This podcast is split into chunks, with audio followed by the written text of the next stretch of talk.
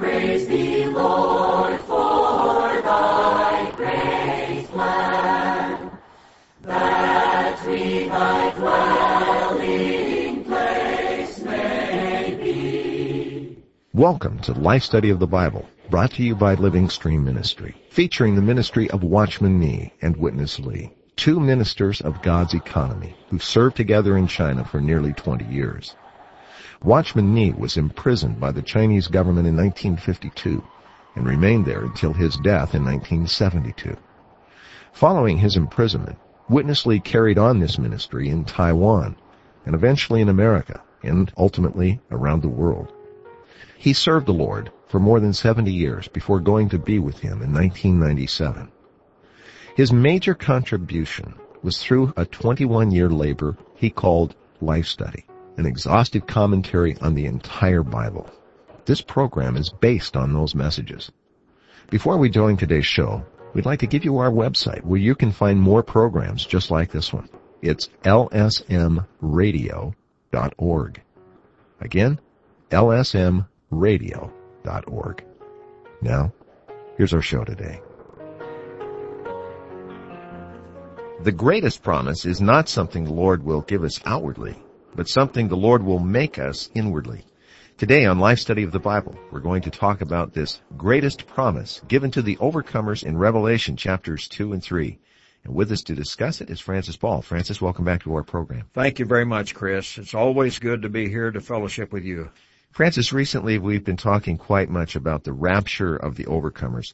But today we want to shift a little bit and talk about the overcomers themselves and this greatest of all promises given to them in Revelation 2 and 3. Let me read chapter 3 verse 12 and then ask you to give a little opening word, Francis. This verse says, He who overcomes, him I will make a pillar in the temple of my God, and he shall by no means go out any more. And I will write upon him the name of my God, and the name of the city of my God, the new Jerusalem, which descends out of heaven from my God and my new name. Francis, what are your thoughts on this verse? Well, this verse is really uh, one of the most difficult in all of these seven letters to the uh, churches in Revelation 2 and 3. And it's different. The reward here is different because in every one of the other cases, like in Ephesus and Smyrna and Pergamos, all these other cases, the reward to the overcomers is something that he gives to them. For example, uh, with Ephesus, he said, those that overcome, in that case, where they had lost their first love, he said, those that overcome, I will give to eat of the tree of life. He used the word give, I will give. Mm-hmm. And then in Smyrna, he said, they will not suffer uh, the second death. Right. And then in uh, each one of these cases of the six, besides Philadelphia, he gives them something as you mentioned, in an outward way. Right. But in this one, uh, Brother Lee mentions that this is one of the hardest verses for different Bible students to try to interpret. But here he talks about doing something, not just giving something outwardly, but making them something. I think we're in for a real treat to see the difference and to see what the Lord's real purpose is with the church in Philadelphia. Those that overcome there will be made something. I will make you, Hmm. he says. Well, Francis, we've read and talked a little bit about Revelation 3:12. The next verse is also important as we prepare to join Witness Lee. This verse, which is included in all of these letters, says, "He who has an ear, let him hear what the Spirit says to the churches." Let's join Witness Lee. And may we all have an ear, Francis, to hear what the Spirit is speaking today. Amen. verse 12 of chapter 3. He who overcomes, I will make him, I will make him. It doesn't mean I will give him. I will make him a pillar in the temple of my God, and he shall by no means go out anymore. And I will write upon him the name of my God and the name of the city of my God, the new Jerusalem, which descends out of heaven from my God and my new name. This is the Lord's promise to the overcomers in the church in Philadelphia.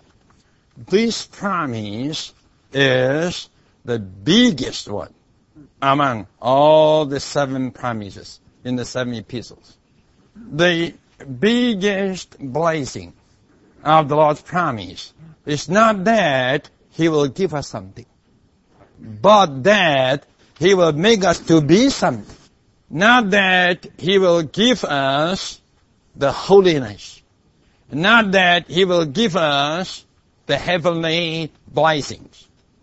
No. But that He will make us to be something.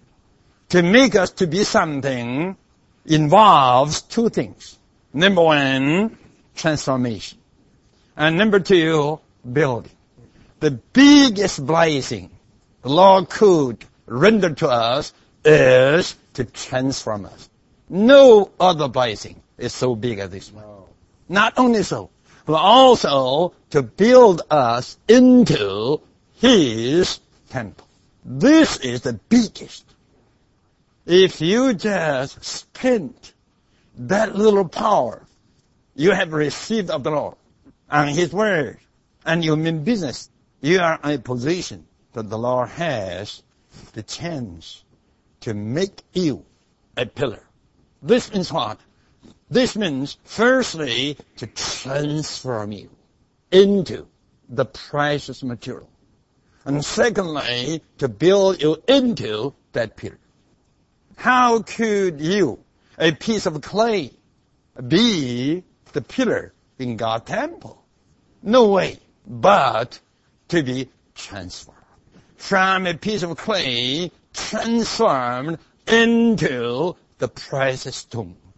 To be built into God's building. Then you are a pillar there. I tell you, this is the biggest blessing. Not something, but a kind of being. What you are.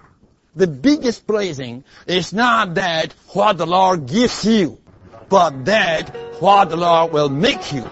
What the Lord will make you to be. This is the biggest blessing.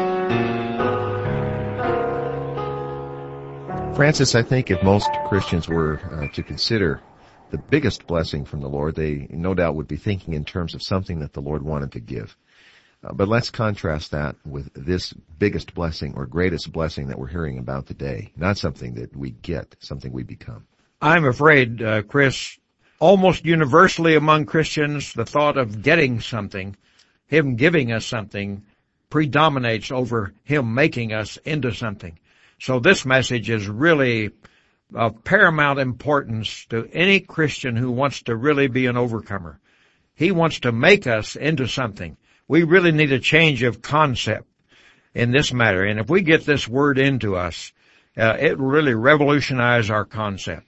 So if we've seen this vision of the Lord making us something inwardly, not just giving us something by way of a blessing, mm-hmm. we will see that this is the greatest blessing of all that He's making us something. I think uh, farther on as we get into this message by Brother Lee, we're going to see what He really is making us to be. But the thing that's important right now is that we get a vision that He is not just blessing us. We do have this in the other rewards, as right. we mentioned earlier. Right. But the, the other rewards for the overcomers have this thought in it, but that's not so obvious and not so prevailing. But now it's very prevailing. What He will make us. If we will be overcomers in today's church life, He will make us to be something of Himself. He will make us such a one that He can put His own name on us. Francis, as we uh, spent some time a few weeks ago going through these seven epistles, the church in Philadelphia is in a unique position. We saw, I guess in a way of a brief review, that through looking at these seven epistles that are recorded in Revelation 2 and 3, we really see the whole of church history summarized, encapsulated in these seven uh, eras that are represented by each of these epistles. And among them, Philadelphia is very unique. Hmm. It really was the church of the overcomers, uh, where not just a few, but we really see it typifying a condition of overcoming corporately in that whole setting. And to these ones, this unique promise that he would make them pillars in his house. It is a, another realm of blessing than I think we typically think of. Yes, I, I believe this is exactly the case that we need to realize there is a historical aspect of this, and for the church to be the overcoming church, uh, you do have something that the Lord is doing inwardly to change the nature of those overcomers. Witness Lee is going to stay on this topic of the biggest blessing. Let's join him once again. The biggest blessing the Lord promises us with is He is now making us to be something. And the way for Him to make us to be something is to work Himself into us. This writing of the name really means to work what God is in us. To work what the New Jerusalem will be into our being. And to work the real attributes of what Christ is into us as a new experience. So eventually by this working, the new names will be written upon us. The writing of the names is the working of His element into us. I use this illustration. Here is a piece of wood. It is not petrified. Then the water flows through these piece of wood all the time, all the time, all the time, all the time. The flow of the water will what? Will carry away the junky nature of the wood and bring in the solid mineral element into the wood. And eventually the petrification will be complete. Amen. After completion, you can write petrified wood. The designation just describes what has been wrought into a being. The writing of the name, I say again, is just the describing of the working of the divine element into being. So you see, the highest, the biggest blessing in the church life is not that he will give us something, but is that he is now working himself into us to make us to be something else that we may be a part of the New Jerusalem. Amen that we may have something of God. And we may have some new experience of the all-inclusive Christ. This is the biggest blessing. Surely the Lord, the Lord will take care of us, but all these cares, He wouldn't consider as blessing. The real blessing is that He's making us to be something else. Francis, I really love this picture of the petrification of wood. Petrified wood is something very unique, but what a graphic illustration of how all the, as he termed it, junky elements are washed away by the flowing of the water through this piece of wood. Develop this thought for us a little bit as to how it applies to us in the Lord's desire to make us into pillars, which is far greater than any outward gift of blessing. I would certainly agree. This is far greater than any outward blessing. There's something here in this illustration of the petrified wood that really does illustrate what the Lord is promising to do for the overcomers, to make them into something that they were not before. And this is exactly what happens to wood.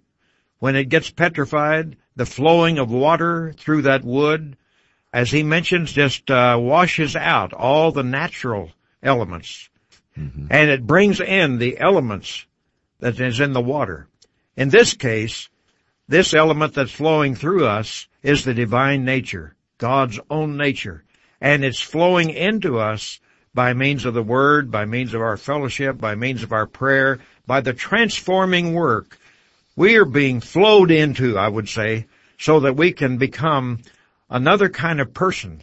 He didn't say, when he got through with this illustration with the petrified wood, he didn't say this is petrified that's it. Mm-hmm. It's petrified wood. Right. So he's doing something with man. And these men are overcomers. And they have God's nature wrought into them to such an extent that the old self-life has been washed away and another nature has been put into us so that we can be God-men. We can have the name of God written on us. You know, I think it would be uh, frightening for some people to say, if you ask me my name, I would say just read what's on my forehead. G-O-D. So you have to blame God. He put the name there, not me. So I think we realize that uh, there is that sense in which we become those whom God can write on. He can write His own name on us. And He can write even the name of the New Jerusalem on us. So that means we have become that kind of person, that kind of being by what He is making us to be. It's not what we can do by our effort, but it's what He's making us to be by the work of transformation. Francis, I used to live in a city that had a large university close to where we lived, and at this university was, they claimed, the world's largest petrified wood museum. Uh, we would go there frequently with visitors and guests, and uh, whole trees intact. And it never ceased to amaze me how the appearance was so much wood. Mm-hmm. It just looked like the tree. But when you bumped into it, uh, there was a big difference. Right away, you're aware this is not a natural piece of wood. Something in its nature had really changed, yet outwardly the appearance uh, was much the same. And it strikes me when we're around a person who has been with the Lord for many years and has experienced uh, years of this kind of flowing, they may look about the same, but when you get near them, you're aware of a difference. Well, that's a marvelous application of this illustration. Francis, we want to go back to Witness Lee for this concluding word. Uh, let me take our listeners back to 1976 when this was spoken. The two sections we just heard were spoken in a uh, conference setting uh, and a good quality recording. That same day, later in the day, at another meeting of uh, just the church, Witness Lee spoke this following portion as a kind of a supplemental word. The content is tremendous, but it was not done when they were expecting him to speak to such an extent, and the recording definitely reflects that. Uh, we just wanted to warn our listeners a little bit. The quality of the recording here is going to be definitely below what we've just heard. But we felt like we wanted to include at least a small portion. The content is very rich on this matter of transforming for God's building. Let's join Witness Lee once again. The petrified wood is a good, very, very good illustration. Naturally speaking, we all are so natural, wooden. The way to get a piece of wood petrified is to let the flow of the living water to get through you, to uh, carry away all your wooden element all your wooden substance, element, essence, has to be carried away. And has to be replaced with what? With the solid mineral elements. Now God is really purifying us. By what way? By the flow of His divine life. Your natural essence, element, has been carried away by the flow of the divine life. And this flow of the divine life has replaced your natural essence with the divine element. Today, for his testimony to fulfill his eternal purpose, we all have to say, Lord, I'm here. I have seen the vision, but I need your petrification. I need to be petrified by you. Carry away every bead of my natural being and replace it with yourself. How could the Lord make you so muddy, so wooden, a pillar of precious stone? No other way but by transforming you. We are becoming the precious material for His building. Then what? then he sure is ready to build us into his building. And this building is what? This building eventually is just the New Jerusalem. Francis, we end today with the petrifying work of the Holy Spirit in our being to make us the New Jerusalem. Comment a little bit from your own experience, Francis, of this flowing of the Lord Jesus within us and how it always results in something for God's building, His ultimate purpose. We need to see, uh, Chris, that all of our living the Christian life has to include this matter of transformation. Uh, so many Christians have a wrong concept about transformation, thinking that it's an improvement they're trying to reach or that it's not going to happen until uh, the Lord comes. They mix up uh, transformation with transfiguration, Right. thinking they're going to be fully transformed and transfigured in a moment, in the twinkling of an eye. No, this transforming is just like he illustrated. It's the flowing of the divine life through our being, so that day by day we're being changed in our nature uh, to be the same as God is in life and in nature, so that He can even put His own name on us.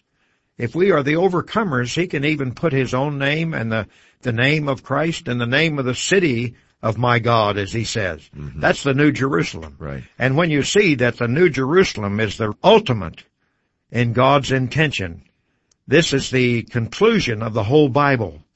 The goal of what He is after is have the New Jerusalem. And this New Jerusalem comes about by the transforming of the believers in their daily living and then building them up together.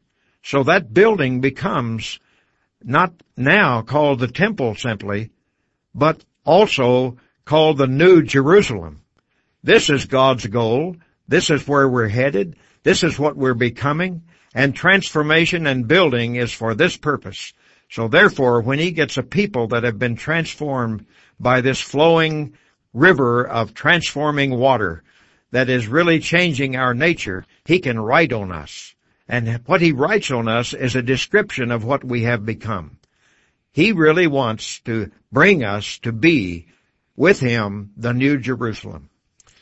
Francis, going back to the uh, illustration that he's used for this whole program today, this matter of the petrification, if the wood does not somehow find its way into the stream, the process can never begin, can it? It That's could be good. right next to the stream. It could see other pieces of wood, other trees that are in the stream, but it has to be itself in that stream and stay there. That's right. That's very important because if we, uh, if we're just looking at the stream, we're not going to get transformed. I think if anyone has the opportunity to go through the petrified forest in Arizona, they could get a real picture of what we've been talking about today because they see what looks like trees, as you mentioned in your own experience, but they really are petrified. They are trees that have been changed by the flowing of water through them.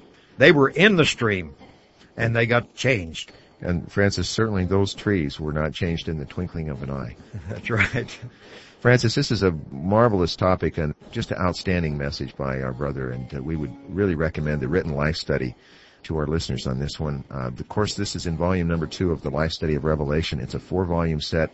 Many of you have contacted us uh, about receiving these volumes to become an aid in another kind of study of Revelation that we believe we're privileged by the Lord to be able to bring to you each day. So please contact us about these printed volumes, also the other study materials that we have uh, mentioned to you over the course of the weeks we've been in the life study of Revelation. Our toll-free number is 1-888-LIFE-STUDY. That's 888-543-3788. You can write to us, Living Stream Ministry, Post Office Box 2121, Anaheim, California 92814, or send email to us. Send it to radio at lsm.org. Join us again tomorrow as we continue our life study of the book of Revelation. For Francis Ball today, I'm Chris Wilde. Thank you very much for listening.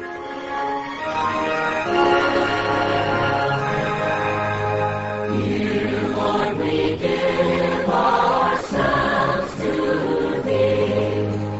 Receive us into Thy wise. Thank you for listening to Life Study of the Bible with Witness Lee, produced by Living Stream Ministry. We have these recorded studies on every book of the Bible available to you online free of charge. Just visit our website, lsmradio.com. You can download the MP3 files, stream them live, or add them to your podcast subscriptions, all at no charge. Once more, the website lsmradio.com. To contact us, send email to radio at lsm.org. or call us at 1 Life Study. That's 888 543 3788. Thanks for listening today.